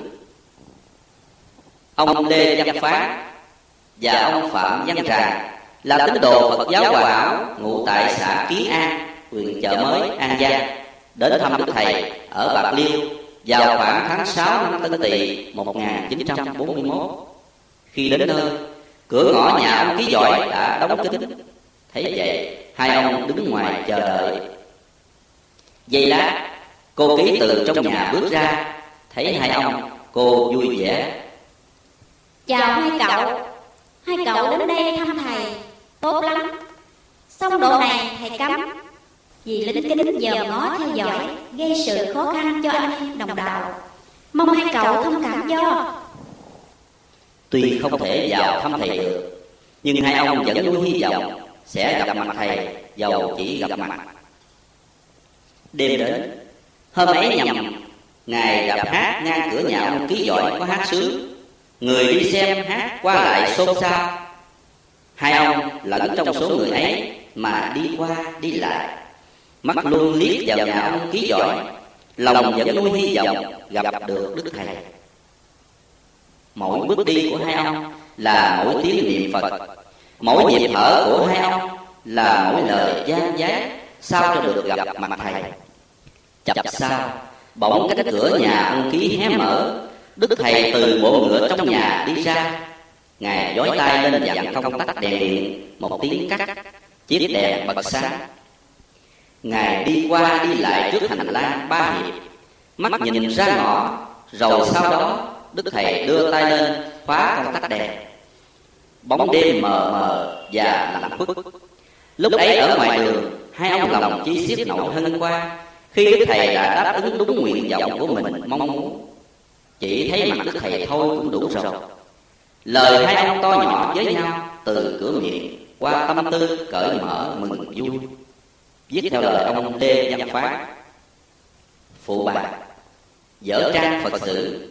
Ta thấy chư tổ, chư sư, Trong khi giáo hóa quần sanh, Đều tùy duyên quá độ.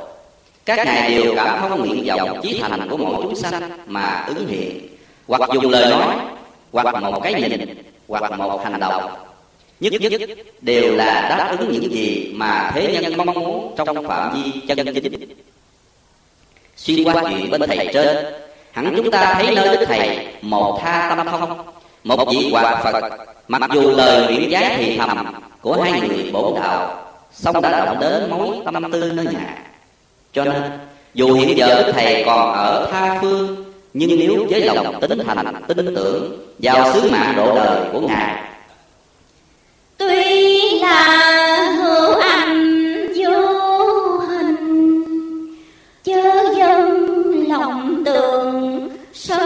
trình đáo lai Có hiểu như vậy, Trên đường hành đạo của chúng ta Dầu phải chịu ngàn cái đắng. Phải trải qua bao khó khổ gian trưng Bao sự thử thách lòng lừa Cũng không thể lung la tâm trí. Và khi đã chọn đạo làm hướng bắc của địa bàn, Chúng ta sẽ đạt đến chỗ thành công. Có thế mới được. Nấc thang vinh hạnh, Thầy riêng cho mình. Nam Mô A Di Đà Phật. Mẫu chuyện thứ 16 Chết ăn không được. Vào khoảng tháng 4 năm Canh Thìn 1940 Một buổi chiều nọ Ông Lê Phát Huynh đi xuống tổ đình để nghe thầy thuyết pháp. Sau khi dạy bài tường tận cho đồ chúng nghe về giáo lý nhà Phật, khi bàn đến việc quải đơm cúng tế, Đức Quỳnh giáo chủ hướng mắt về phía ông Huynh, ngài bảo: Này ông huynh trưởng, lúc mạnh ông ăn cơm mỗi bữa được mấy chén? Ông Huynh vội vàng đáp: Bạch thầy, khi mạnh giỏi tôi ăn được khoảng năm bảy chén.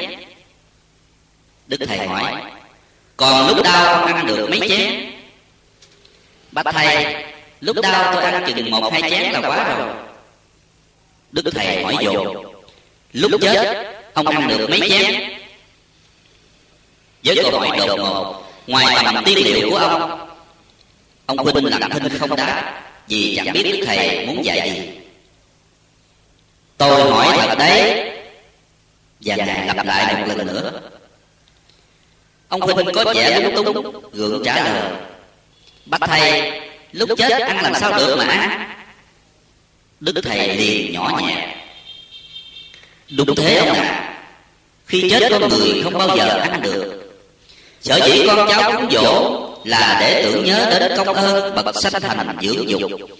Và để nhớ đến ngày chia cách đời đời tưởng câu sự giống như sự tồn vậy thôi. nhưng nếu sát sanh gà thịt nhiều thì linh hồn người quá cố sẽ chịu lây quả khổ. và người sát sanh phải mang nghiệp trần mê ngài giảng luận một hồi lâu, rồi vào trong lát sau ngài đi ra. Ngay lúc đó, anh em đồng đạo đang bàn bạc, nhưng chưa ngã ngủ được vấn đề. Thấy đức thầy ra, một đồng đạo đứng lên bạch thưa thầy, như vậy chúng tôi đến ngày quải đơn, muốn cúng phải làm sao? Mong nhờ thầy chỉ dạy. Đức thầy đáp, cúng ít, tội ít, cúng nhiều, tội nhiều có một vị đồng đạo lẹ không cúng được không thầy. Không cúng xa địa ngục. Lời này có vẻ quả quyết. Sau đó ngài xuống đọc bài thi báo hiếu đạo nhà cho tất cả mọi người đều nghe và khuyên nên cúng cha. viết theo lời ông nguyễn văn thường sau đây kính mời quý vị nghe bài báo hiếu đạo nhà. Nam mô a di đà phật ngoài đơn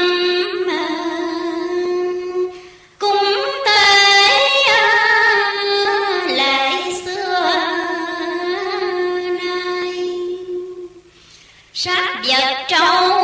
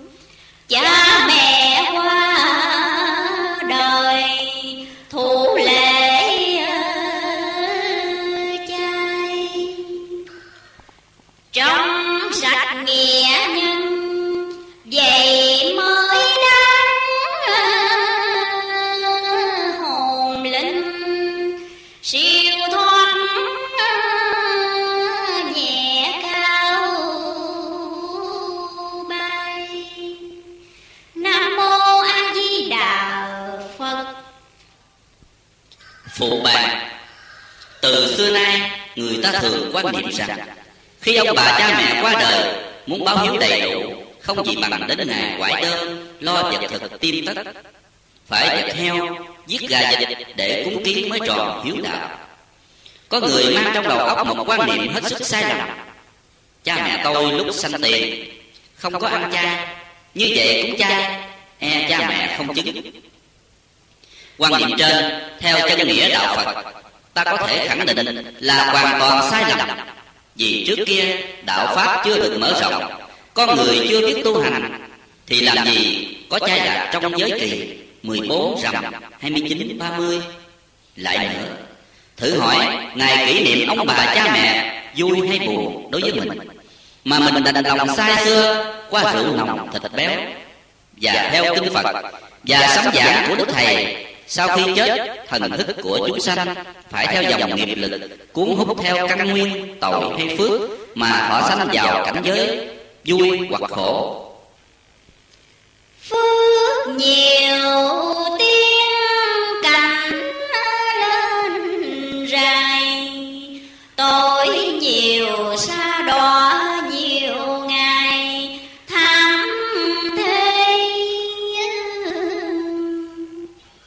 như vậy còn đâu để ăn với uống? thế nên y cứ vào lời phán dạy sáng suốt của đức tôn sư thì sự sát sanh cúng tế là điều tội lỗi vô ngần làm cho kẻ chết phải mang nghiệp chướng cũng như người bài vẽ cúng kiến phải gánh lấy một phần trách nhiệm khổ đau sau này. Vậy người con hiếu thảo phải do lòng thành kính và tu cầu cho linh hồn ông bà cha mẹ được an nhàn. Chứ không phải cúng tế linh đình mà đạt được hiếu đệ ta hãy nghe lời đức giáo chủ phân bài. Về điều này, qua một đoạn trong bài tỉnh bạn trần gian đôi lời kể lại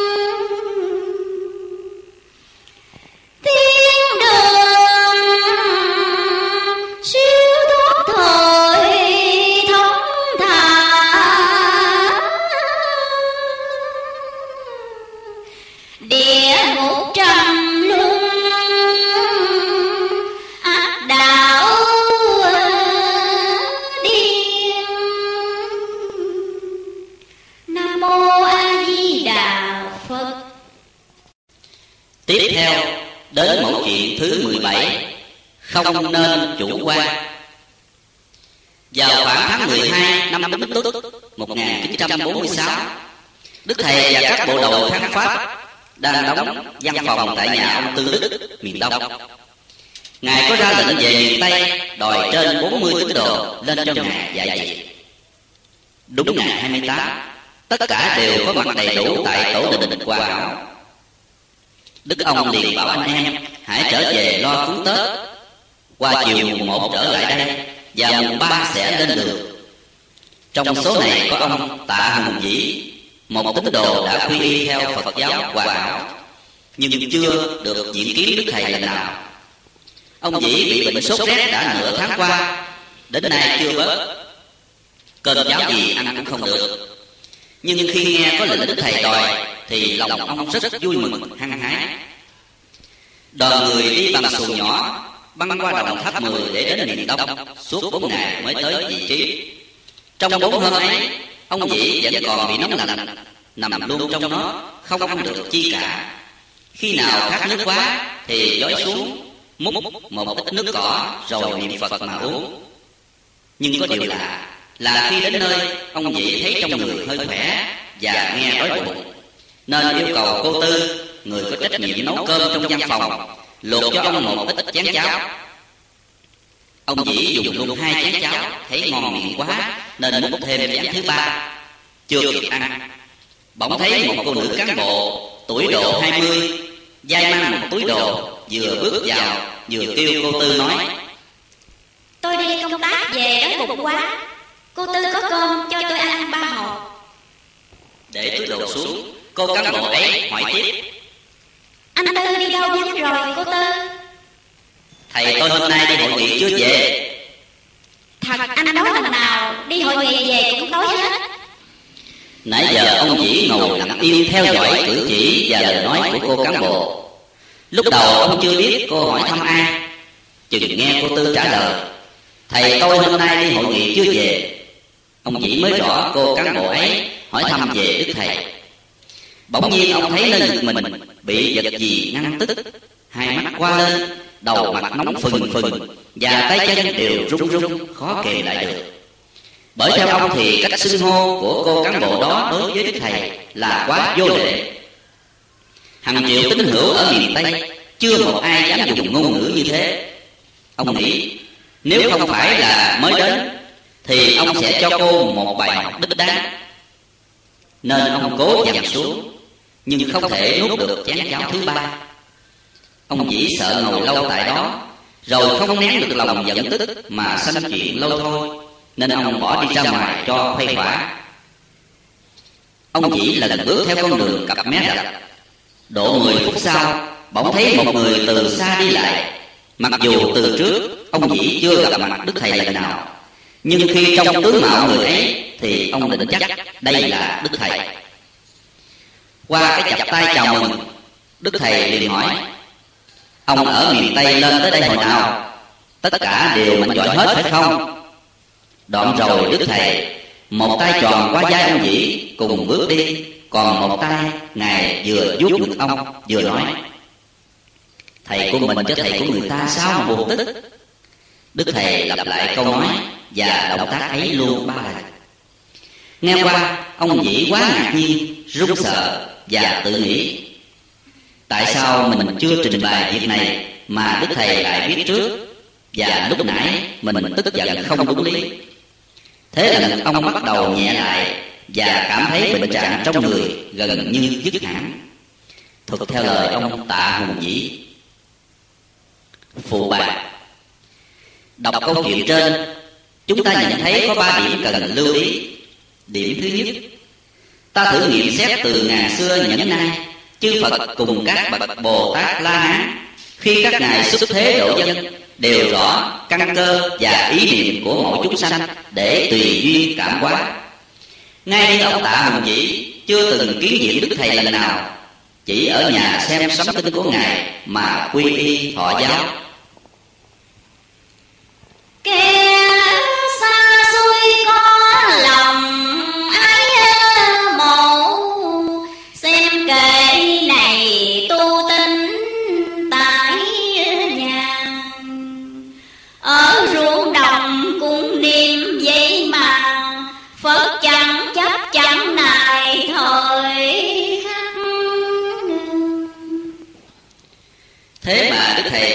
rõ tên họ ông vĩ và đòi lên miền đông cho ngài dạy việc. Điểm thứ gì là từ lâu ông vĩ đã nuôi chí tan bọc nên mặc dù trong lúc ông còn mang bệnh, nhưng khi được lệnh đức thầy đòi thì ông hăng hái ra đi. Suốt bốn ngày trong cảnh đồng tháp, ông vĩ vẫn còn bị căn bệnh hoành hành, không cơ cháo chi cả. Chỉ múc nước cỏ dưới đồng, thành tâm niệm phật rồi uống. Thế mà bệnh trạng của ông được giảm dần thật đúng với câu thành lòng nước ơi lạ nên hầu. Hữu tâm chi đức cam lồ phật ban. Điểm thứ ba là cái bệnh chủ quan không riêng ông dĩ mà hẳn ai mang thân chúng sanh. Đều còn căn bệnh này không nhiều thì ít. Ông chỉ là người còn đang tu học thì làm sao dứt khoát chứng tật ấy được? Hãy cái gì của mình thì đáng yêu, đáng quý. Đáng giữ gìn, không muốn một ai xúc phạm đến. Người nào mình kính phục, nếu có ai khinh dễ hoặc đối xử tầm thường thì thấy khó chịu. Cho nên trong lúc cô nữ cán bộ kia dùng ngôn ngữ vô lễ đối với đức thầy thì bảo sao ông dĩ chẳng buồn tức cho được. Nhưng may thay đức thầy biết rõ cảnh trạng vừa xảy ra nên ngài dùng lời pháp diệu mà cảnh tỉnh ông dĩ thầy của mình cho thầy của người ta sao mà buồn tức. lời cảm hóa ấy quả là một thứ linh dược vô giá. chẳng những có diệu năng trị được bệnh buồn tức của ông dĩ mà còn làm cho ông ý thức được hành trạng chủ quan ngã chấp của mình vừa qua. thật không đúng lý. Nam mô a di đà phật